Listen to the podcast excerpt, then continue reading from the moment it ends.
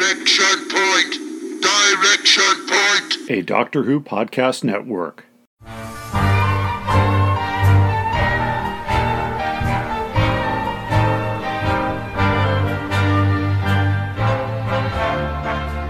hi, everybody, and welcome back to Doctor Who Literature, the podcast taking you through the world of the Doctor Who novelizations put out by Target Books from nineteen seventy-three onward in publication order. We're a member of the Direction Point Doctor Who podcast network. My name is Jason, and I'm your host on this journey, this very long journey, which is currently in mid nineteen seventy-nine. This episode is being released the day before Halloween, and we have a very appropriate, one of the rare Halloween-themed Doctor Who stories being adapted in book form. It is The Image of the Fendal from Season fifteen of the classic series, and a nineteen seventy-nine book adaptation that came out about two years after the T V serial. It is a ghost story. Now, we will be talking at length later on in the recording about both the T V episode and the book. My guest is U S T V producer David Barsky, who is back from a field shoot. He will be talking about his new series that is going to be dropping in January. And, of course, we will have plenty of Doctor Who chat as well, as well as a labored series of double entendres that David and I very, very carefully cultivated over the course of our recording. There's been a lot of Doctor Who news over the last week. As you all know, this episode is being released on Sunday, one week after the Sunday release of the final episode of new series, Season thirteen, the last episode on which Chris Chibnall is showrunner, and the last episode in which Jodie Whittaker is the Doctor, the thirteenth Doctor. She regenerates at the end of the episode into, spoiler alert, in the unlikely event that you have not seen the episode yet, David Tennant, who already played the Doctor between two thousand six and New Year's Day two thousand ten. He is coming back to the role. A brief trailer was released for three episodes that will air in twenty twenty-four, all three starring David Tennant. Ncuti Gatwa, who is going to be playing the new Doctor, is being described as incoming and returning showrunner. Russell T. Davies as the fifteenth Doctor. And also, we have the surprising announcement that Disney has signed Doctor Who to a distribution deal, so beginning next year, new episodes will be streaming in the U S on the Disney Plus platform, which uh, I have heard a lot of mixed debate about this and what it means, and confusion from fans who don't know the difference between a distribution deal and a production deal.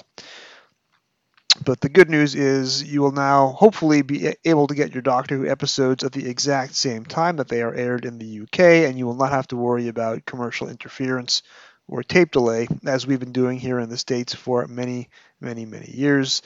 Another bit of exciting news is that the old diamond logo, including the logo that was used in the opening credits to Image of the Fendal and every other Doctor Who story between nineteen seventy-four and the beginning of nineteen eighty, uh, will have uh, its return to the Doctor Who world. Very excited to see that.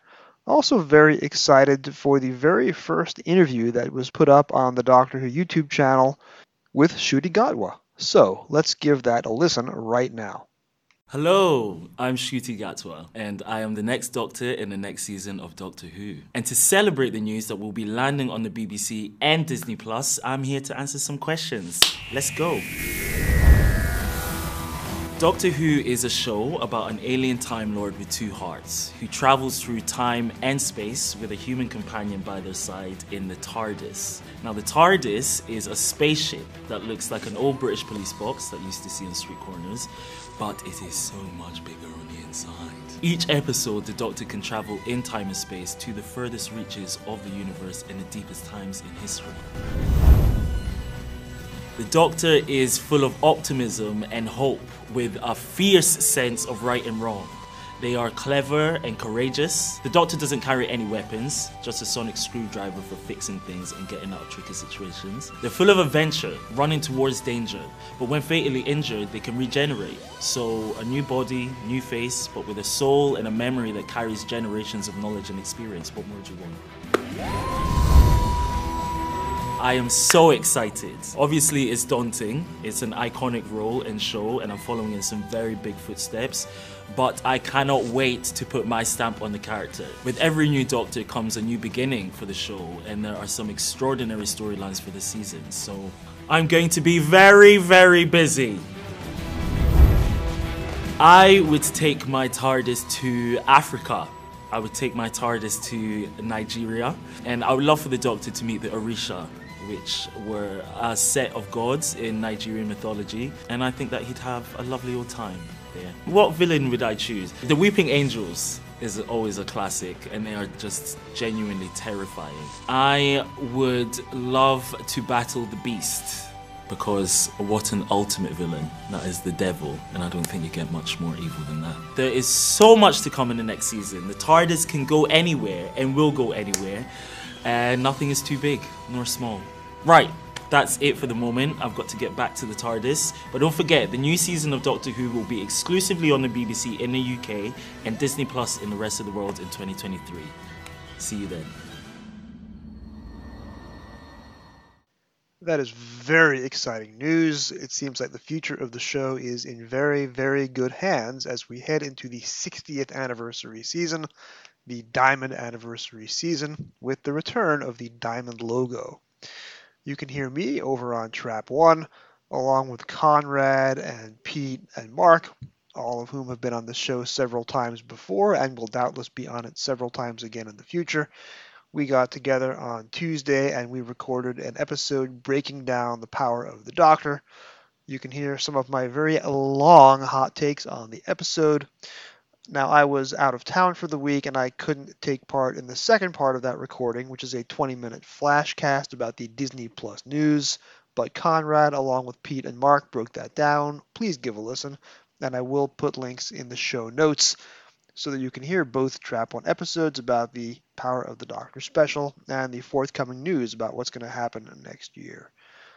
Over on Twitter, with the Power of the Doctor airing on October twenty-third, twenty twenty-two, that was the end of my Doctor Who pilgrimage. Remember that I had started watching the series back from the very first nineteen sixty-three episode on October twenty-sixth, twenty twenty, during the pandemic. And I watched the entirety of the series from November twenty-third, nineteen sixty-three through October twenty-third, twenty twenty-two, along with several spin-offs, both authorized and unauthorized. All my thoughts for all the episodes that I watched are up on Twitter under the hashtag Doctor Who Pilgrimage, D R Who Pilgrimage. I will be starting a new pilgrimage for a different T V series next week, and you'll find out more about that at the very end of this show. I will also have to change my outro so that I will no longer be mentioning the Doctor Who Pilgrimage hashtag in each episode, but that stuff will stay up for as long as Twitter exists. And of course, with Elon Musk in charge, who knows how much longer that will be. In the meantime, next week is episode fifty, a landmark episode in the life of any podcast. I encourage you to get in your submissions. I would love audio clips, between three and five minutes. Or if you prefer me to read it out, you can certainly send me your text. Any thoughts or memories that you have of the War Games, uh, either the book or the T V episode. The War Games was a landmark Doctor Who serial. It was the last story of the Second Doctor. It introduced so much of the series mythology that is still with us today, even up through The Power of the Doctor itself, the most recent episode. So you have six more days to get that in, and I will include as many of those contributions as I get for next week's episode. However, now, after a couple of trailers for other episodes in the Direction Point Podcast Network, we will have back on my very good friend David Barsky talking about his new T V series and our favorite T V series, Doctor Who. And then after that, my review of Doctor Who and the Image of the Fendal. Let's get to it. Are you ready to travel through time with us? Then check out Traveling the Vortex, a Doctor Who podcast.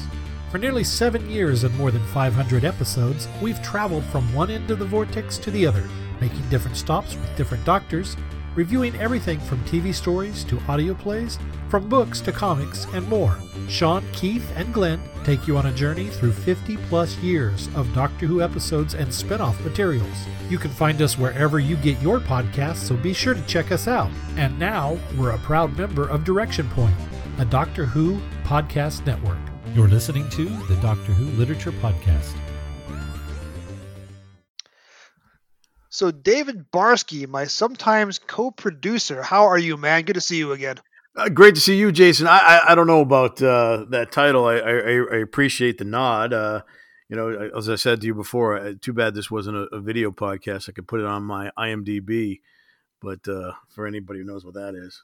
But anyway, um, I mean, but I feel like we have to reevaluate our uh, relationship here now. I mean, not, you know, producer credit notwithstanding, it seems like all we ever talk about now is dicks. So, well, in three weeks, you're going to have a Martyr complex because I have you on back in a few weeks to discuss an Ian Martyr novelization, and I won't say which one. Uh, I won't either, but I'm really looking forward to that for a lot of reasons. Yeah, you you are booked. I'll just spoiler. I have you booked for each of these seven classic series Doctors. So you're going to be a mainstay on this show until the bitter end, which is probably about two and a half years from now. Hey, it's it's it's by choice, of course. I, I wanted to get one, at least one in for each Doctor, you know. Well, you are one of my favorite people, and you're one of my honored guests, so you get whatever you want. So you are booked all the way through to a Sylvester McCoy book, and I will not say which one, but you, you are good to go. All right. Well, I appreciate that. Man, I, I feel like I've stuff to live up to now. So speaking of producer credits, you've been out of town for a series. Can you tell us what you've been working on? Uh, yeah, I guess I can. Uh, I, I just got back uh, from, uh, you know, living in Virginia and the D C area for a new Tubi series. Uh, Tubi, if you don't know, is a, uh, a, a digital platform that's owned by Fox, and Uh, I did a show that is in conjunction with Studio Ramsay, Gordon Ramsay's production company. Uh, he's the, you know, that celebrity chef. Yes. And uh, it, it, I did another um, sort of restaurant renovation show with another sort of celebrity chef. Um, and uh, his name, his name is, by, by the way, Andre Rush. He gained some notability, uh, I guess, on social media.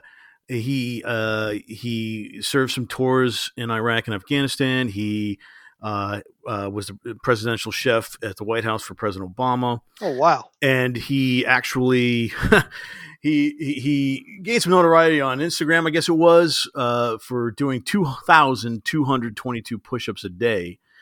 um, and he's got uh, biceps that are thicker than my head. Uh, so, yeah, and he's uh, – you know, despite, you know, what his stereotypical look might be, man, the guy can cook the hell out of a, a dinner. Let me tell you that. I gained a few pounds, to say the least. So he was a, he's a celebrity chef, former military, and he has biceps uh, the size of Terrence Dix's uh, bookshelf. Yeah, pretty, pretty much. There you go. Should should have kept it on brand for you. I'm sorry about that. Uh, my analogies are sometimes off. So how many episodes uh, did you did you run? Uh, we did uh, ten episodes in all, and they're all going to drop. I believe uh, the plan now is Super Bowl Sunday. Oh, wow. On So that's going to be on Tubi, or is that going to be on Fox after the game? It's going to be on Tubi. They may – there's there's talk about promoting it on Fox. I think because the Super Bowl, I believe, is on Fox this year.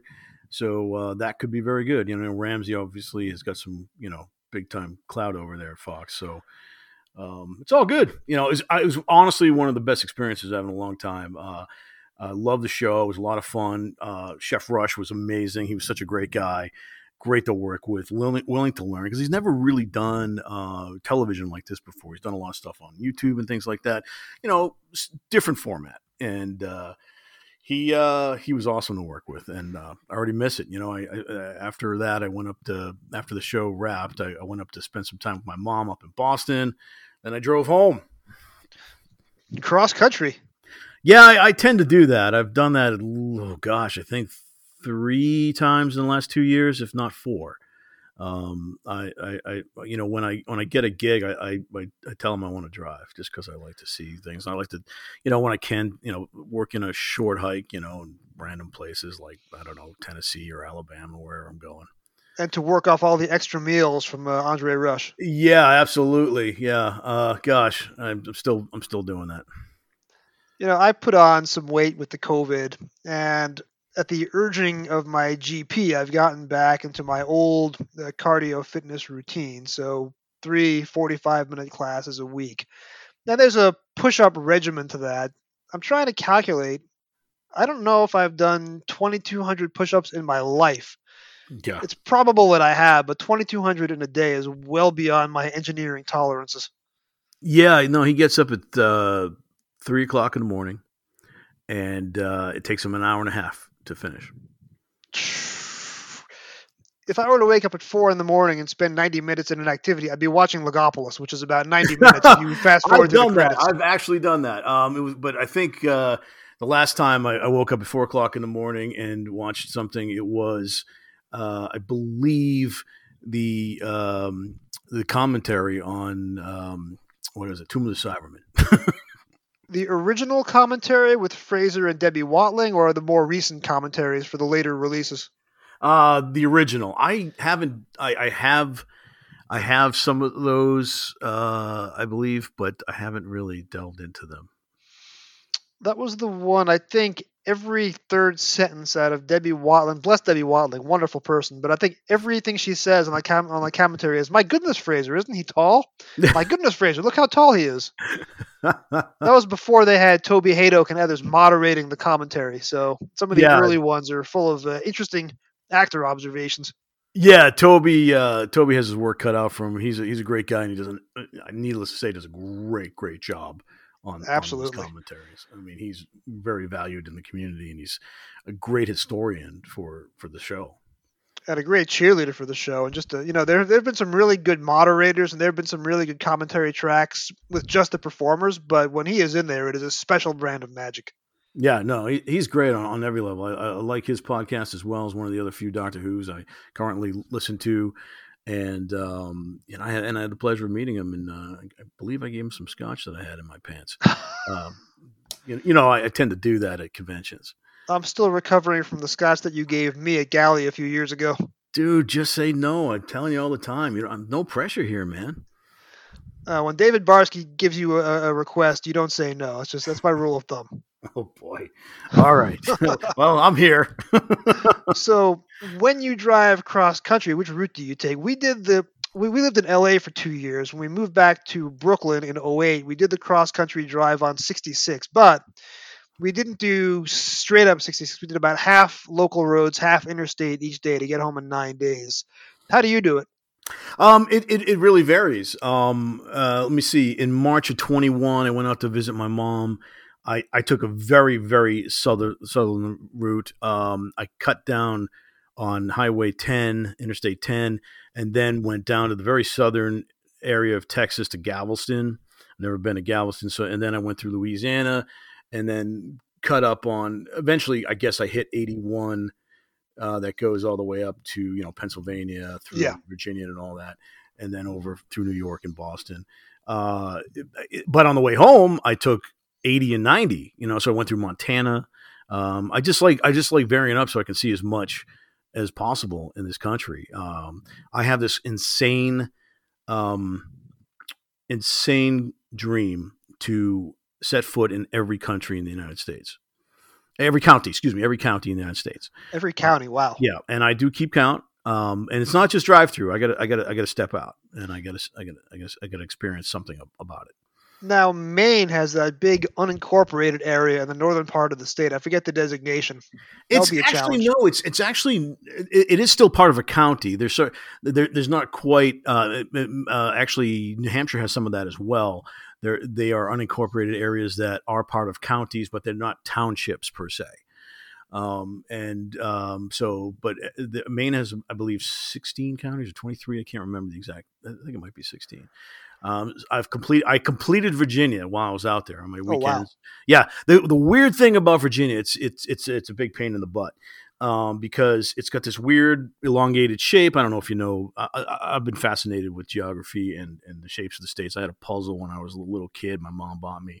And I, and um, fun fact, uh, I, in the fourth grade, for some random reason, um, every child in the fourth grade when I was there was handed out a, uh, Uh, a silhouetted map of the United States with nothing on it, no names, nothing.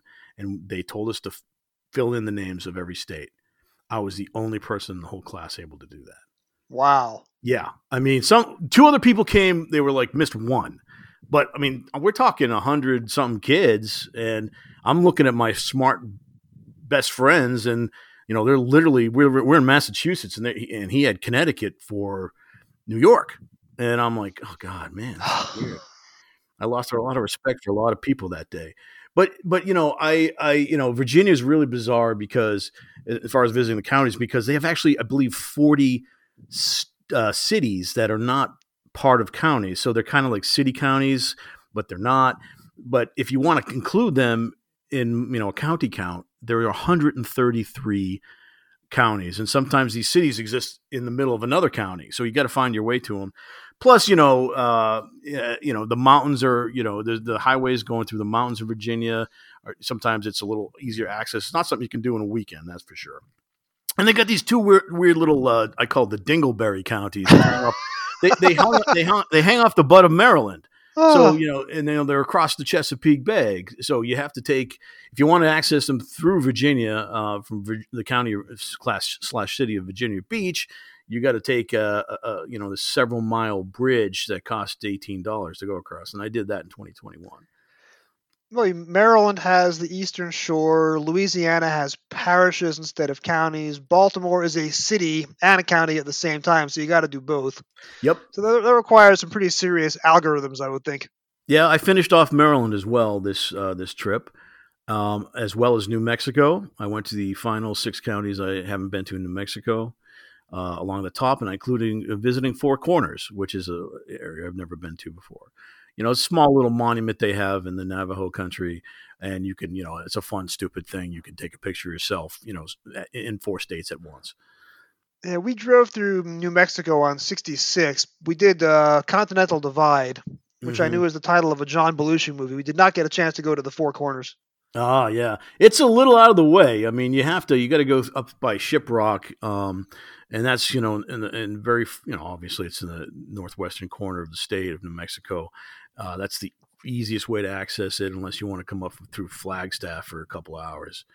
Um, and I actually uh, can't, you know, I was, obviously I was coming from the east. So I went through Ship Rock. I made the detour. It's about forty-five minutes or so to Four Corners, and then I went down to Flagstaff uh, and, and and actually decided to get some sleep. My final night on the road was in Flagstaff.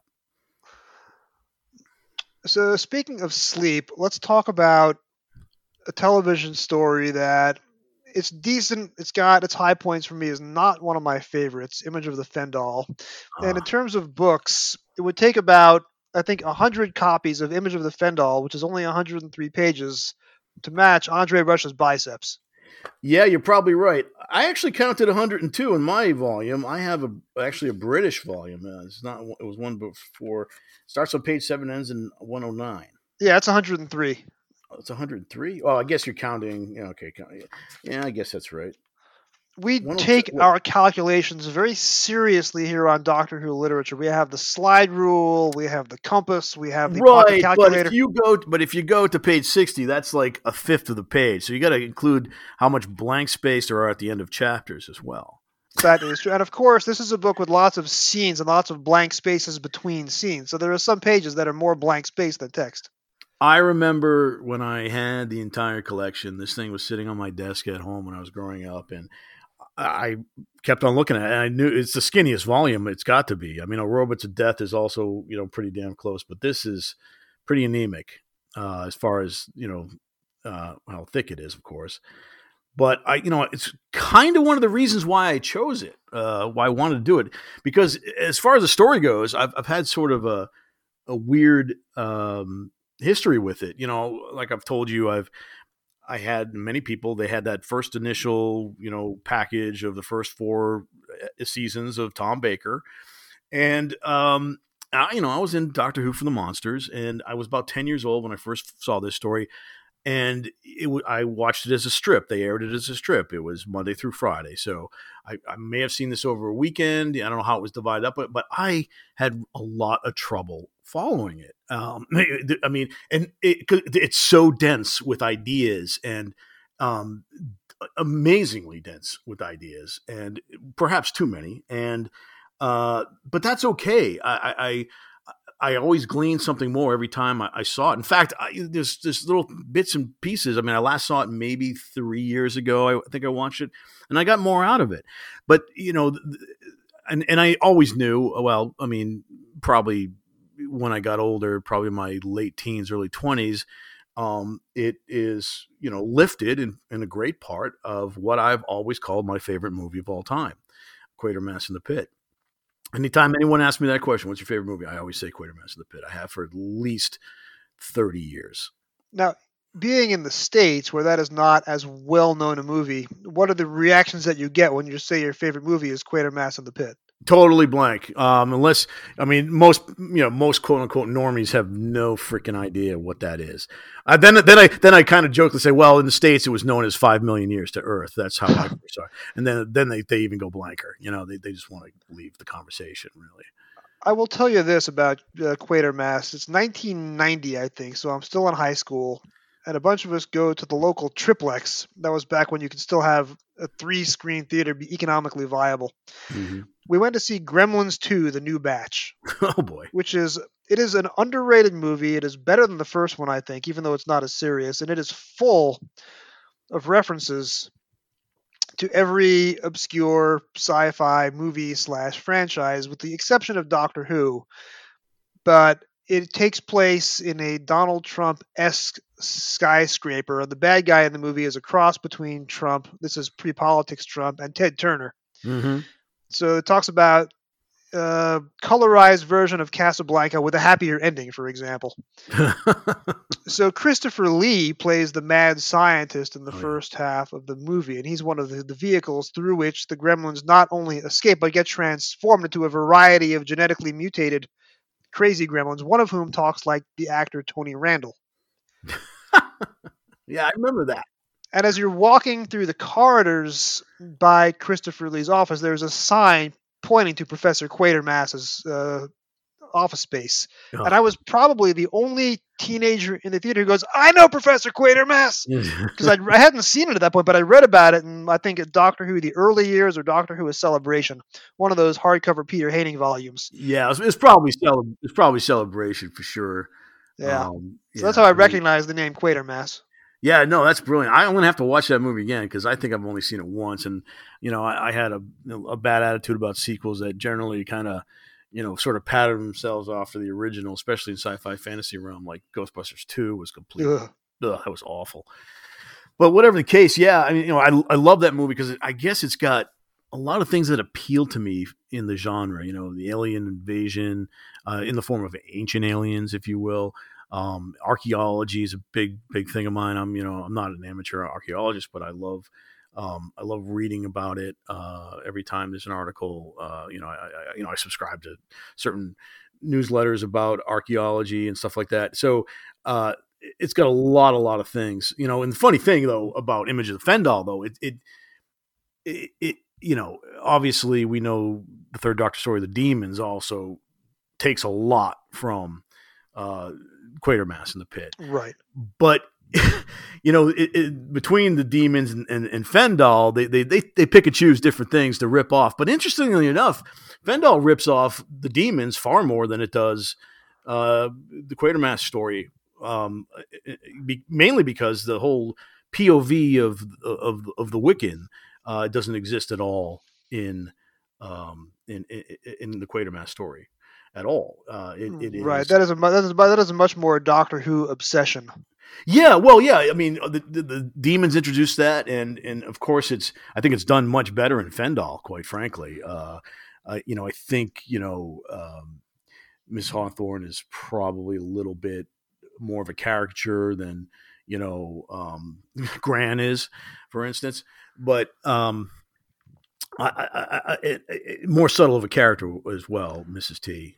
Definitely. Grant has a day job as the cook at the Priory, yep. and she has her clients, and she has that amazing scene. Now, just to backtrack, I think there is a great story waiting to get out of Image of the Fendall. This was in the interregnum when Robert Holmes was out the door as script editor. Mm-hmm. Anthony Reed was coming in. This story was made in the middle of the season. With yep. some massaging and rewriting, this could have been one of my favorites. There's a lot that the script never bothers to explain. Right. And because it is a Graham Williams production rather than Philip Hinchcliffe, and because you've already lost the great directors, David Maloney left the series for good, Douglas Camfield left the series for good, Michael E. Bryant left the series for good, you're left with George Stanton Foster. I think this is his only Doctor Who. Uh, actually, no. Ironically enough, he also did my next uh, novel. Ah, which is a, one of my favorite stories, full stop. But this one, I think he just doesn't really... Nobody massages the script. So there's a lot that's left unexplained. And I think the best parts of the script are the parts that aren't told. A lot more could have been done with a time scanner. Basically, Professor Fendelman is this Elon Musk type who is basically a, a billionaire weapons contractor who's developed this time scanner. And the story doesn't do much with it. And mm-hmm. it's never explained why Thea was chosen by the...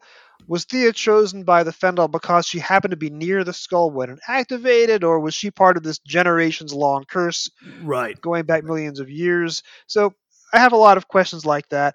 However... The scene where the doctor is trying to get Granny out of her trance by reciting the recipe for a fruitcake, and she reacts to it, is just one of the great... If you do a highlight reel of all the great Tom Baker acting moments, that's got to be up there. Yeah, no, it's really great. And the way she snaps out of it, absolutely. I mean, and again, as I said, a lot of things confused me as a kid. And even though I knew this was a rather anemic book, I was I, I chose it because I was hoping maybe Dick's explained some stuff. All right, so that's that's the next question. Does he does he understand the story enough to provide us really good explanations? Um, I'm gonna say maybe. I, I, I'm kind of I'm kind of uh, although ultimately no, because here's the thing. I started off really, really enjoying this book right from page one because instantly uh, there's a Cole, there's a Samuel Terry Coleridge, Rhyme of the Ancient Mariner, uh, you know, phrase. And um, I was like, okay, that's new. And we look, we all know that Dix probably puts the most energy in his opening paragraphs yeah. in every novel. I mean, you, you've you've you've pointed that out in, in previous episodes. And I'm like, all right, this is cool. I love. I, I mean, I'm a huge fan of of, of Coleridge. Uh, I actually got, I got, a, I got, a, I got into him in a very odd way. Um, uh, um, one of my favorite bands of all time, Rift, Rhyme of the Ancient Mariner. Is that Black Sabbath? No, Iron Maiden. Iron Maiden, yes, yes. Iron Maiden did in their in their in their nineteen eighty-four album Power Slave. They're the final. They, they have a thirteen minute and three second song called Rhyme of the Ancient Mariner, and actually uh, takes a, a few of the stanzas and recites them.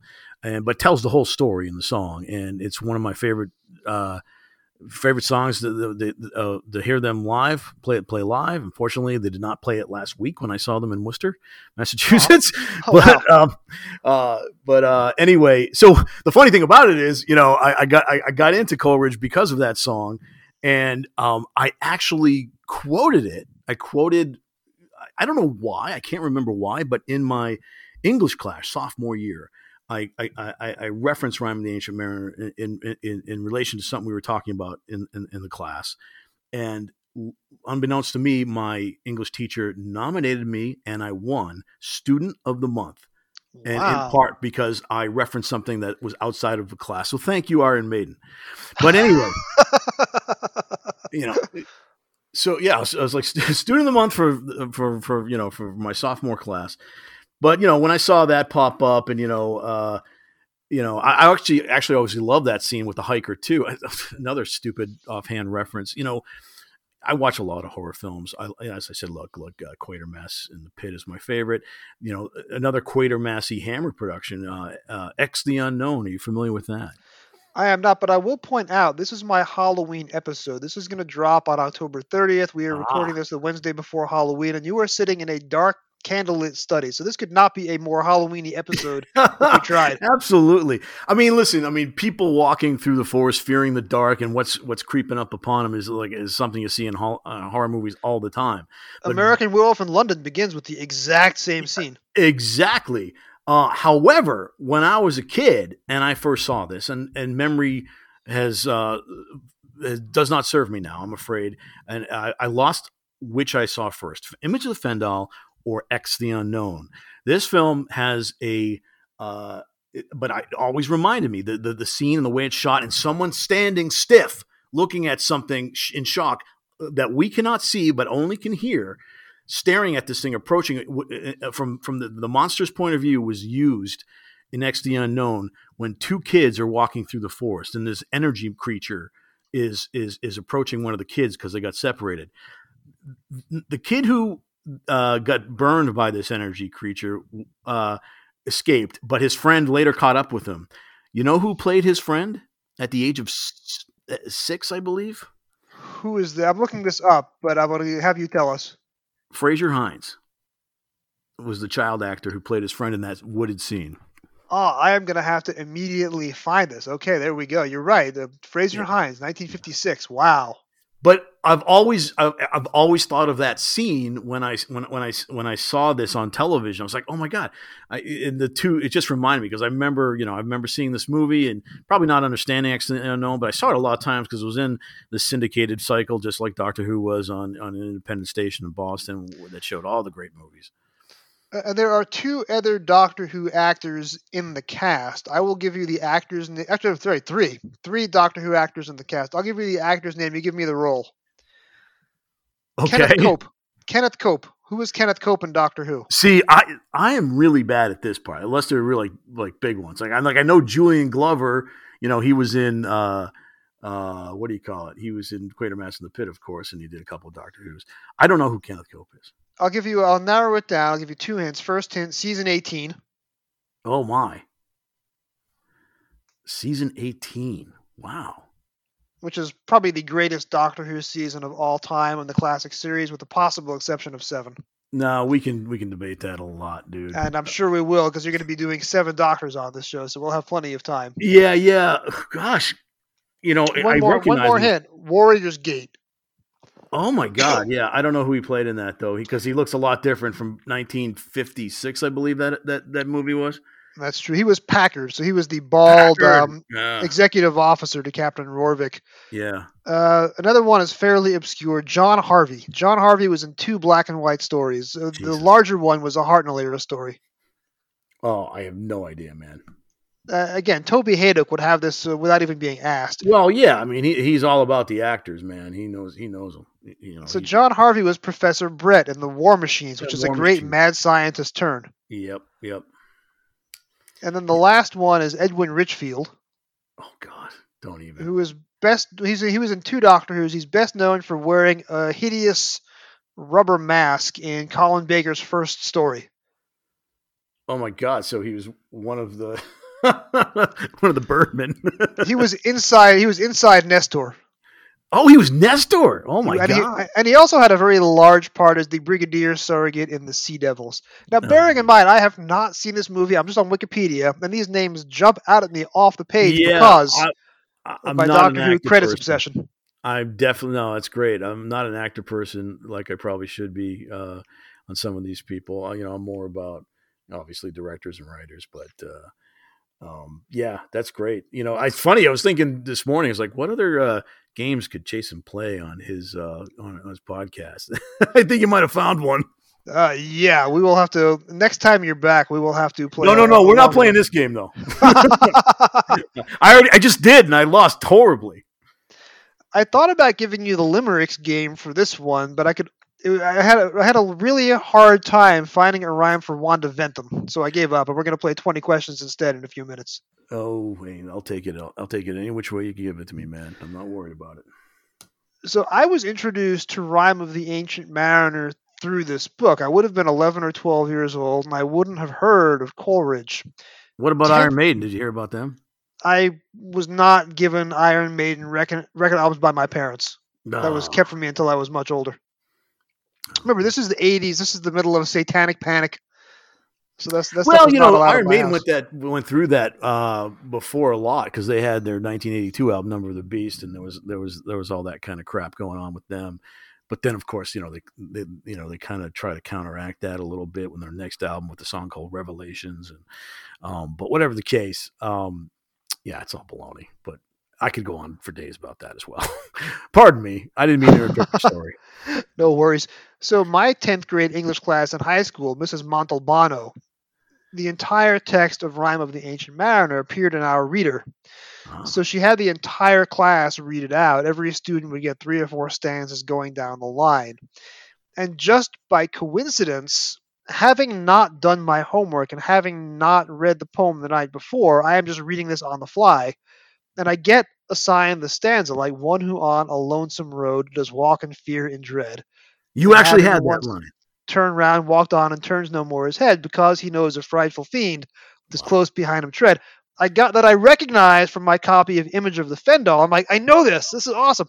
So because of that, Rime of the Ancient Mariner became my favorite poem. And I probably have, it's it's seven parts. I probably have the entire first part memorized. The other parts I'm not so good at, but I could probably do the first twenty stanzas Nice. Off the top of my head. And this is a short podcast, so I won't.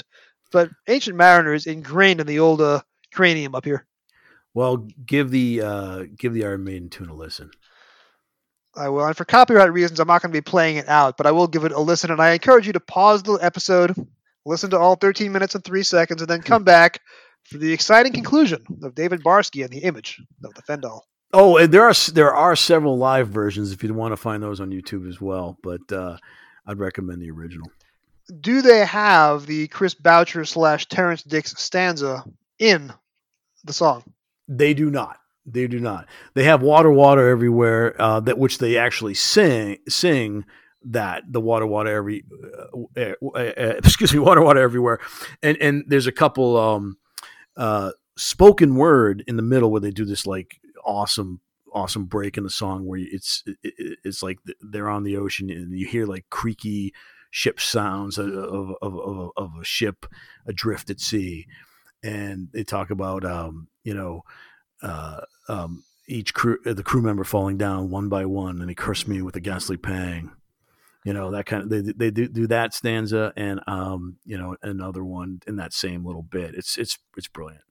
So this reminds me of Grand Funk Railroad's Closer to Home, which also has the aquatic sounds, but it's not quite as long as the Iron Maiden. Yeah, yeah. I mean, the the, the break in the middle of the song is, is absolutely beautiful. Of course, they do the you know the the you know the the the what do you call it the you know the the effect the smoke effect coming like it rolls over the you know rolls over the edge of the stage. It's freaking amazing. Dry ice. Wow, I'm gonna have to, I'm gonna have to find that. So does Terrence Dix understand the story? I don't think he does, because he doesn't provide an explanation for a lot of the things about the story that I don't understand. I agree. I agree. I mean, it's one of the things. I, like I said, we haven't got past page one on your question. I'm sorry, because I, you know, I, I, as I said, I was like, "Hey, I'm into this," and for the most part, I enjoyed this book, and I didn't really expect to, uh, because it is a very thin volume. But as you go along, you know, he he does provide a little bit of. a little bit of backstory on the mindset of uh, of Fendelman, a little bit on style. Uh, but as far as characterization goes, we really needed something with Thea, who undergoes the the biggest arc of anybody in this uh, in this whole story. Even on you know on screen, you see how she starts to understand that she is and admits she's part of she is the Um, she is carrying out this plan. It's her plan. It's not Fendelman's plan. And so I'd love to know what she was thinking, how she's dealing with it. We know she goes out to seek the doctor uh, for help. And why why doesn't Dix provide anything on, on, on her thought process? That would have been the best part, the best thing he could have done for this book, um, to, to understand, help us understand Thea's uh, transformation. He does explain a little bit about Max Stael's obsession with the occult. Yeah. And I think he goes a smidge into Professor Fendelman's previous career as mm-hmm. as a munitions developer. But again, and this is not, there are some really good performers in this cast. Wanda Ventham, absolutely beyond reproach. the, the actress who plays Granny and the actor who plays Jack, who later came back two years later to be in Nightmare of Eden. Right. Those are really good actors. But Colby is a very funny character. He is the wit in the house. Mm-hmm. He is the Groucho Marx type. No matter what somebody says, he has to have a funny line playing off what he's just heard. But as directed on T V, most of the humor is diffused, and it doesn't really come across in the book so much either. No, um, you know, you're right about Colby, uh, and I, you know, you like he really plays off, you know, Max Style, and uh, you know, they they're, they're like totally opposite of each other. You know, Style's so, you know, very very serious. Uh, you know, I, I, I think you're right. I think Tom Baker does have a, a lot of good stuff. And there's one great visual pun uh, that actually plays in the story that I love. And honest to God, I didn't catch until the second to last time I watched it, was at the, at the, at the end when Leela's running out of the, uh, the basement, and she throws a bottle of salt over his shoulder. And they've already established that, you know, the doctor, even the many things that, uh, you know, the race memory, uh, you know, th- that, that might have started from the Fendal, uh, includes the, you know, the legend of throwing salt over your shoulder. And she did that. And I thought that's brilliant. And of course, you know, Dick's, I don't know. I don't know if you watched the damn thing at that point. He missed that. He did not include that, or he's includes some other stuff as well. Um, you know, the, the funny thing is, you, you know, is you, I, I was a little put off by, and I didn't remember this, but in, in viewing the story, um, a little put off by the doctor's temperament towards Leela at the beginning. And that too reminded me, I was like, I wonder if, I wonder if, uh, Uh, you know, I, I wonder if Boucher actually watched the, the demons and, and said, oh, this is the doctor, what the doctor should be like, because the, the doctor ain't great. The third doctor is not very nice to Joe in that story. Not um, at all. It's one of the biggest complaints I have about that, that, that story. It may be more to do with Tom Baker really not wanting Louise Jameson on the show at that point, still missing Elizabeth Sladen, as did we all. And if you watch the studio scenes, he refuses as an actor to make eye contact with his co-star, which is not very good, not very generous acting. No, not at all. And, and, you know, but it's funny because Louise has said by this point, I thought they had made up at Fang Rock. Um, right. But this is post Fang Rock, is it not? Was this, I think it was I think Fang Rock was made second and this was made fourth. That's yeah. from memory. I think that's how it goes. But there was probably some still, I mean, because there's a, an, you know, and to be fair, Dix does cor- correct a little, quote unquote, correct a little bit of that nastiness when, you know, um, everybody's got to gather any, everything. And, uh, and, and, and, and Tom Baker literally says to, um, well, I don't want to confuse the actor of with the, with the role, but of course, in the case of Tom Baker, uh, the actor is the role, but, you know, he says, Leela, Leela, go away, you know, and, and, but Dix says, Leo, you should probably go too. He's far kinder in the language uh, that he uses. Um, Uh, the, when the doctor talks to Leela, although he he does he still uses, you know, the primitive thought patterns, and, you know, that are in episode one. He still mimics that. Um, it, well, he, he you know I, I should say mimics, but he, he actually writes that. Uh, so Dix doesn't correct all of it. He's, he's sort of um, s- sort of on the fence about the treatment of Leela, because he does give her more agency. I noticed um, when the doctor uh, at the re- resolution of the cliffhanger, when the doctor. Um, is, you know, trying to escape Eustace, and Eustace has got him under control. Eustace the Skull's uh, got him right. under control. He puts out his other hand to stop Leela from touching him. In the book, that never happens. And Dick says Leela decides to, you know, from her instincts, no, she shouldn't touch him, then kicks out the chair. So, you know, he gives her more, a little bit more agency, which was nice to see, actually.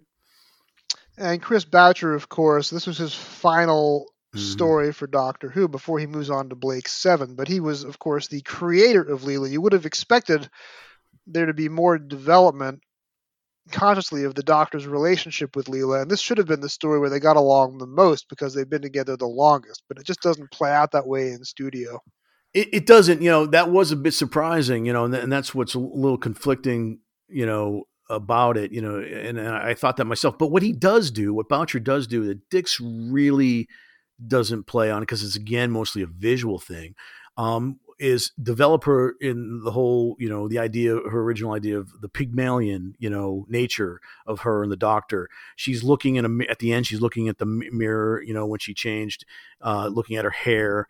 So, you know, changing, quote unquote, you know, the, the savage is evolving, you know, sort of thing. Uh, I think he's really trying to, in the changing of the dress, I think that Boucher is trying to give her more character and show her d- literal development that way. Because it was initially, you know, the whole Pygmalion, you know, My Fair Lady aspect of their relationship was one of one of the uh, remits of, of it. So, and Terrence does, again, he doesn't put a lot of himself into this book, but he does give Leela a great line where she decides not to kill somebody in the text and compliments herself on how civilized she's becoming. Exactly. That is pure, that is pure Terrence.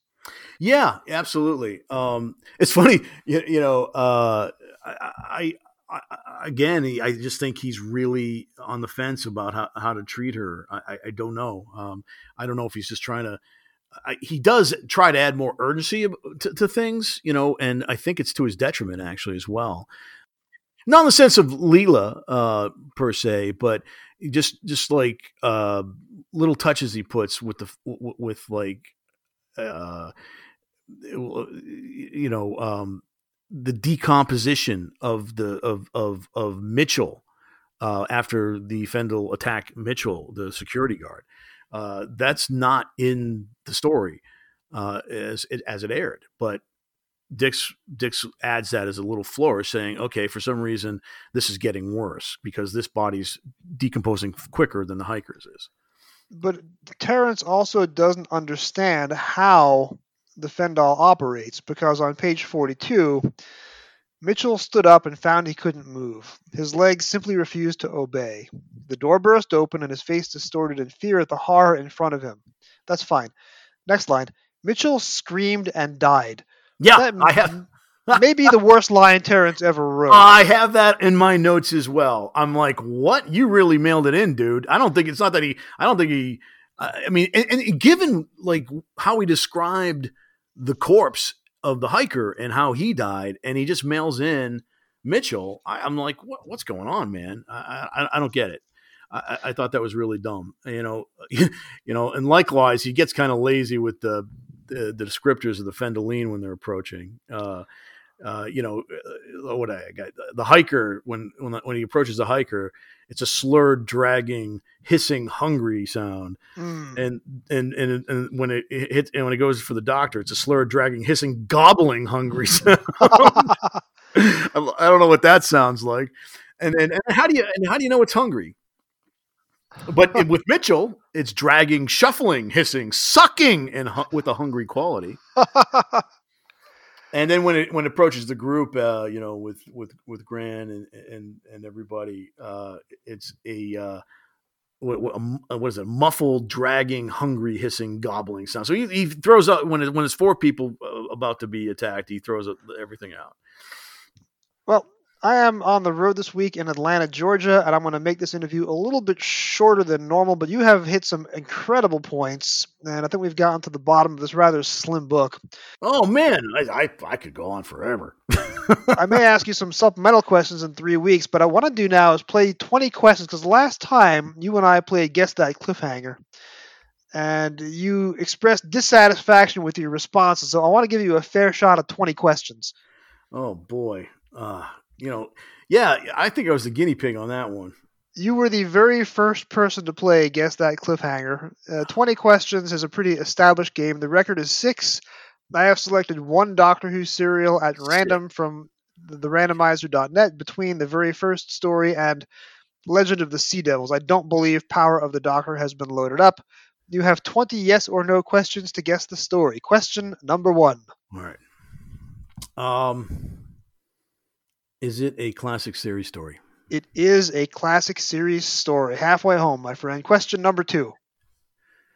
Is it a black and white story? It is a black and white story. And now you've cut the half in basically one third. Question number three. Is it a First Doctor story? It is a First Doctor story. You're on fire. Three for th- I think the record is four for four. Dale Smith did that. So your question number four, you've got a chance to have the all-time record for most positive answers to start your uh, start your game. And the record is, is six. I thought it was better than that, but I guess the record the record for most yeses in a row is four. The record oh. for guessing the episode entirely is six. Okay, got it. Yeah, all right. Is it a second season story? Oh, it is not a second season story. So you're now at question five. Now I'm question five, and I want to win. So I'm just going to go for it, man. Uh, gosh, is it the Ark? It is not the Ark. Question okay. six. Is it a uh, third season story? It is a third season oh, story. So on the right track. Yeah. You're on the, you're very, you're, you're closer than you realize with question seven. Oh man. Uh, is it the Celestial Toymaker? It is not the Celestial Toymaker. Oh, it is I not see. Who we believe Neil Patrick Harris is going to be next year on the Russell yeah. T. Davies season. Question right. eight. Um, gosh, probably should have um narrowed it down for. I guess there's not much more I could do though, um, companion wise. Uh, I get, well, is Dodo in the story? Yes, Dodo is in the story. All right, okay. Question nine. That really narrows it down because she had yeah, very few. Yeah, well, you consider I already guessed two of them, but the way you said it, I'm going to say, uh, is it the Massacre? Oh, see, what you're trying to do is you're trying to read my mind. You heard what you thought was hesitation oh, in my voice. No. And you know that Dodo is only in the Massacre as an asterisk, and I guess I must have the world's worst poker face, which is surprising because I'm a pretty fair cards player, but my poker face failed me on that one, and you did read my expression correctly, and it is the Massacre, and you got it in nine. That is a very good performance. Well, listen, uh, Jason, you got to understand, I look at people's faces for a living on a screen, for the most part, as a director of television. So I am not nearly as emotive as Stone Cold Steve Austin. No, but I I, I, I I understand facial expressions very well, and I listened uh, to people's voices, and I understand uh, pauses in their voices as well, and that kind of gave it away as well. Next time I may have to do our episode wearing a mask and throwing my voice through a voice changer. Give it a try. We'll see what happens. All right, David, you've been a terrific guest. We're going to have you back in a few short weeks to discuss Ian Marta. We will not be discussing Dick's... Uh, We're not discussing the slender dicks or the uh, larger dicks of uh, the Auton invasion. Yeah, uh, I apologize to my audience for those sophomoric jokes, but uh, David brings out the best in me. Yeah, yeah, yeah. Look, we all appreciate the girth of uh, his books or, or lack thereof. I don't know. Uh, we have a much longer, denser atmospheric atmospheric book next time, so get to reading. We will be picking a recording date real soon now. Yeah, I'm gonna I'm gonna give you a, just a, a little uh, just a little tidbit, man. I, the next story I picked for the pretty much the opposite reason why I picked this story. Interesting. You have left us on a cliffhanger, and we will resolve that cliffhanger in three weeks' time. David, have a great night. Thanks, man.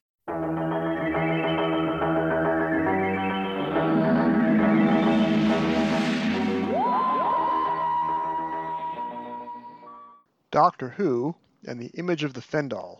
Written by Terence Dix, televised as Image of the Fendal, teleplay by Chris Boucher, televised in October and November nineteen seventy-seven, published in July nineteen seventy-nine.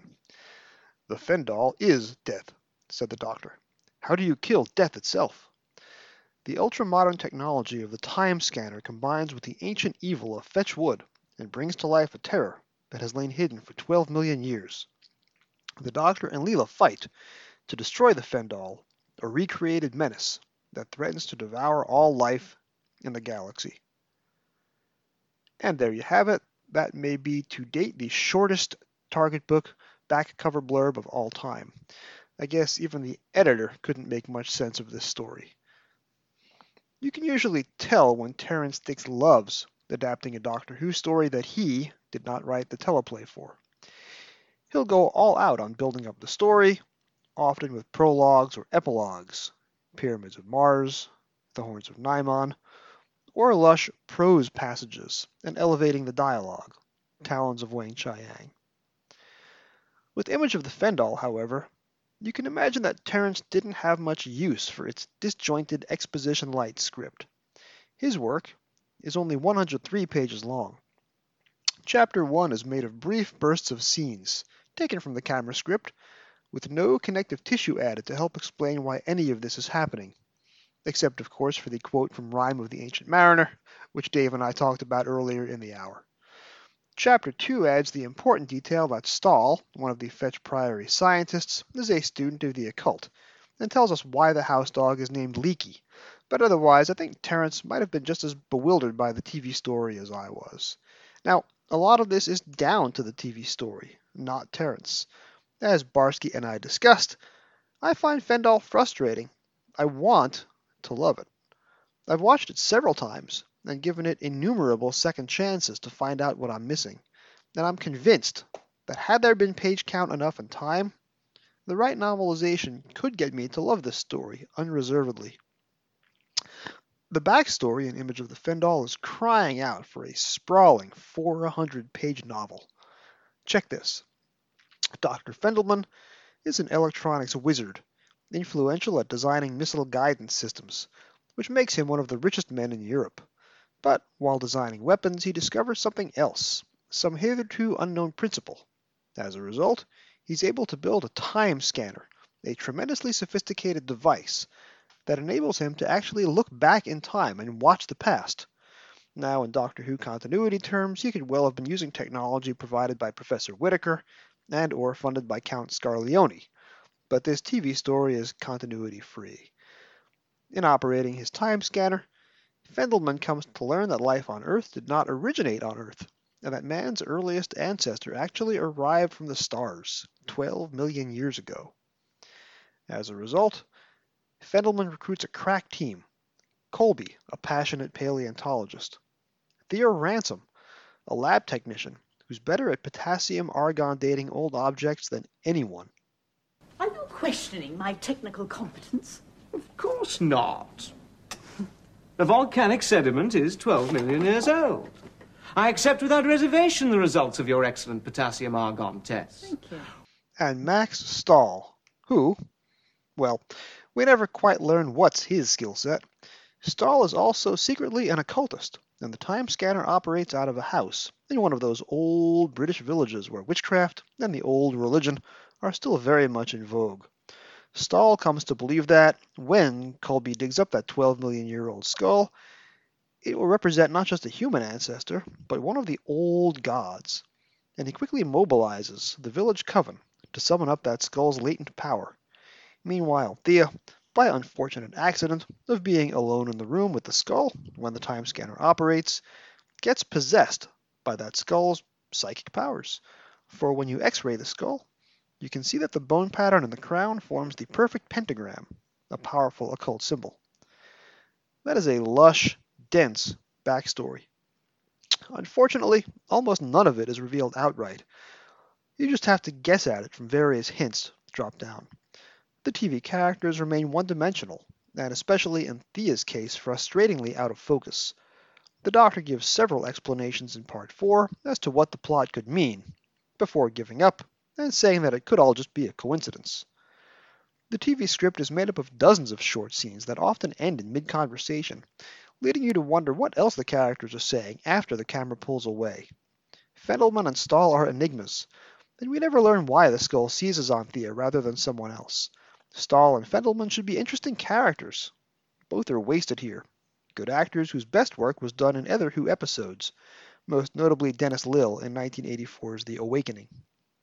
Just as Fendelman is about to reveal, quote, the true genesis of Homo sapiens, end quote, in Part three, Stahl interrupts him at gunpoint, and we never even see that true genesis. The script builds, and builds, and builds, and then ignores. Plus, the bit of nonsense about the time scanner blowing up the Earth, the whole Earth, after one hundred hours of operation, augurs a nice scene transition, where we see the machine's been in use for ninety-nine hours already. But that ends up being an unnecessary beat of jeopardy, as the Fendall's planning on destroying the world anyway. Instead of following through on its hard sci-fi premise, the time scanner, Image of the Fendall as seen on T V is a random assemblage of disturbing images, without much regard for plot logic. The Doctor knows of the Fendall through Gallifreyan mythology, so when he sees Thea's unconscious body randomly glowing, with two Fendall shadows slavering over it, he instantly grasps the whole plot, but doesn't tell us till much later. Stahl's motives are left murky, as are Fendelman's. Ted Moss's character completely changes in between parts one and two, the random cliffhanger of him firing at Leela, an image with no substance. as is director George Spenton Foster's delight in mixing shots of the Fendall skull on Thea's face. This is a ghost story that's heavy on spooky imagery. And don't get me wrong, it's effective imagery. It's scary imagery. It's light, though, on connective tissue. Weird things happen, and we just have to accept them. Now, some of this brevity, at least in the book, may have been down to time. Terrence wrote five novelizations in nineteen seventy-nine, including Fendall, and some of these are among his shortest works. Destiny of the Daleks, and then, of course, the last two weeks we've been discussing The Invisible Enemy and The Robots of Death. There was a lot jockeying for attention on his plate. He could have easily added an extra ten pages of exposition, imagined backstory, kind of like I did earlier, anything to pad out the story's thin narrative. But he didn't. There is one wicked thought, narrated from Fendelman's P O V, that I do like. Quote, Fendelman sat staring into space for a moment. He was breaking the law, but that didn't matter. He was rich enough to get away with it. The work was too important to be endangered. Even the sacrifice of an innocent life was not too high a price. Satisfied he had come to the right decision, Fendelman returned to work. Funny that I'm writing and recording this just a day after Elon Musk finalized his buyout of Twitter, and the first thing that happened was the reinstatement of Kanye West's account. Now, the irony behind Fendelman's thought process, of course, is that Fendelman himself is later sacrificed by Stahl during the ritual meant to summon up the Fendall late in Part three and turn Stahl into a god. Spoiler alert, Stahl doesn't turn into a god. Page forty-two contains possibly the worst line Terrence ever wrote. Mitchell screamed and died. Now, I mentioned that line to Barsky earlier, and I certainly hold to that belief. Can't blame Terrence, though. The script wouldn't have given him much of a way to explain why or how Mitchell died now, does it? Terrence adds no explanatory text at all to Thea's confession at the end of Chapter five that she's responsible for all the deaths, since the script never quite makes clear for us why the Fendall chose Thea, or how aware she is of what's going on. Better is the doctor's observation on page forty-five that getting locked up, as he is on that page, is the, quote, inevitable first step. Whenever he appears anywhere, that seems to be Terrence in nineteen seventy-nine, basically begging for Russell T. Davies to invent the psychic paper, which eventually puts an end to all that lockup business in the two thousand five series, and which Terrence himself later retconned into a second Doctor past Doctor Adventure, I think a World Game, which would have come out in two thousand five after the new series dropped. Terrence does comment on the incongruity of the story's purported big revelations about the origin of mankind. Quote, the old-fashioned, stone-flagged kitchen seemed a strange setting for a discussion of the origins of man. And he has fun with Leela, who's proud of herself for knocking out rather than killing a security guard. She was really getting quite civilized, Terrence has her think. Even in the middle of a weak story, or weaker, relatively, you can find something enjoyable to take out of any Terrence novelization. For the most part, though, Terrence merely describes the action in ways that translate what the script says, but without making larger sense, like Thea's transformation in Chapter ten. Quote, Thea Ransom was no longer a human being, but a high priestess of the Fendaline. Soon, she would be the Fendall itself. That's it. That's the only explanation. There's really only one place in the text where Terrence tries to make sense of everything, and that's in Chapter seven when explaining why Stahl turns evil. Over a full page of text, and none of it based on spoken lines of dialogue on T V. It's probably the best passage in the book, and here are the first and last paragraphs of that, bottom of page sixty-four. Stahl was a man with a single obsession, power. The only child of a distinguished Austrian scientist, he had been brought up by his scientist father. His mother had died when he was born. There was little love between father and son. Stahl grew up lonely and aloof, unable to feel part of the rest of humanity. And this takes up the rest of the page. We'll jump down to the bottom of page sixty-five, top of page sixty-six. Quote, soon after he had begun work on the skull with Fendelman, Stahl had worked out a weird religion of his own. It involved the skull, the time scanner, the psychic energy generated by the coven, and Thea Ransom. The Part four material takes up twenty-four pages, or a little less than a quarter of the text. Part four is where we get most of our explanations and action sequences on T V. so the material on the printed page comes across a little rushed and cursory. Terrence, as he likes to do, uses the words weird and strange to cover for improbable events that happened on T V, though not as infamously as he later used them in The Eight Doctors in nineteen ninety-seven. There is an explanation, though, on pages ninety-five and ninety-six as to why the Fendal Kor, or the High Priestess, as she's called in the book, needs twelve Fendaline. It's so they can merge with her and form the Fendal itself. I don't believe that was ever made clear on T V. Now, the doctor on T V gave an explanation about having shot one of the Fendaline and Stahl another, that is. Stahl himself, but the book extends that brief explanation a sentence or two further. I almost grasp it. What is it? Have you hurt yourself? I've got it. It is available in the Priory. The skull's absorbing the energy released when the scanner beam damages the time fissure. Why didn't I think of that before? And you can't think of everything. I can't? No. No. Well, I should have thought it. I was frightened in childhood by a mythological horror. Too frightened to think clearly.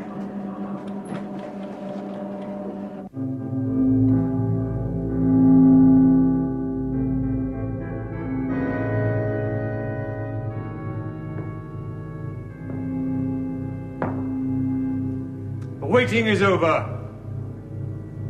Prepare yourselves. Don't do it, Stein! Oh, shut up, you fool. Let him electrocute himself. He will kill us all. Listen to me, all of you. He is a madman.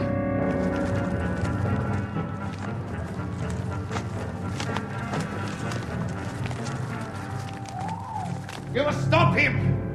Stop him now before he plunges everything into chaos and death! He'll plunge you into chaos and death if you don't shut up! You don't understand. I see now what will happen. Max, listen. The doctor asked if my name was real. Fendelman. Man of the Fendal. But don't you see? Only for this have the generations of my fathers lived. I have been used. You are being used! Mankind has been used! And that clip, from late in part three, is a really good example of why I find this story frustrating. The acting is good, well, apart from Dennis Little's over-the-top accent, which he did not have in The Awakening years later. The scenery is good, the direction is good, Tom Baker is unusually subdued, and bearing in mind this episode falls in between The Invisible Enemy and then, a few weeks later, Underworld, which are not the most credible-looking bits of Season fifteen.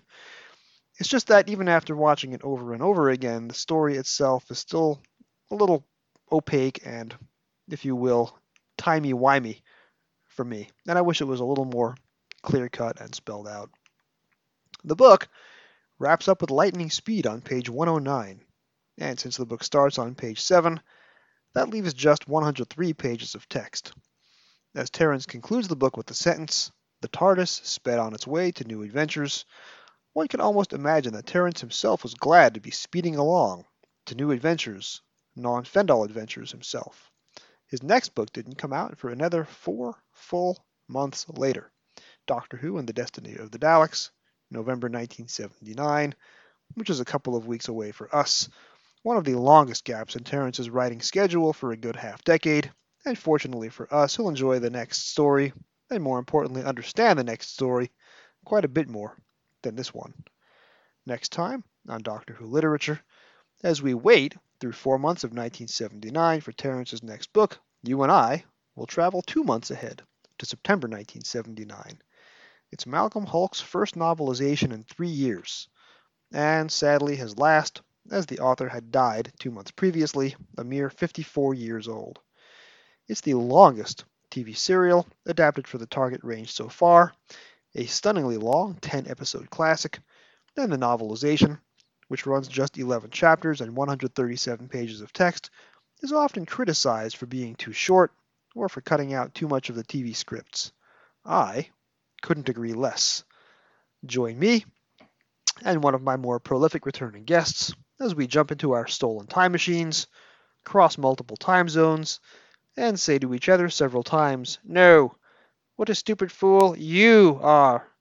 Next week, Doctor Who and the War Games. Thank you for joining me on another episode of the Doctor Who Literature Podcast. I'm Jason, your host and editor and producer. Special thanks to my special guest, David Barsky. This podcast can be found on most of your podcast apps of choice. You can find all past episodes at anchor.fm slash Doctor Who Lit. It really helps if you rate five stars and subscribe. You can find me on Twitter at Doctor Who Novels. That's D R Who Novels. I have just wrapped up the hashtag Doctor Who Pilgrimage. That's D R Who Pilgrimage. And I will be starting T Z Pilgrimage, or Twilight Zone Pilgrimage. That'll be hashtag T Z Pilgrimage, hopefully within a couple of days after this episode drops. You can also contact me on email at drwholiterature, that's drwholiterature at gmail dot com. Please drop me a line with your comments, questions, and suggestions. Thank you for listening, and whatever you do, keep turning the pages.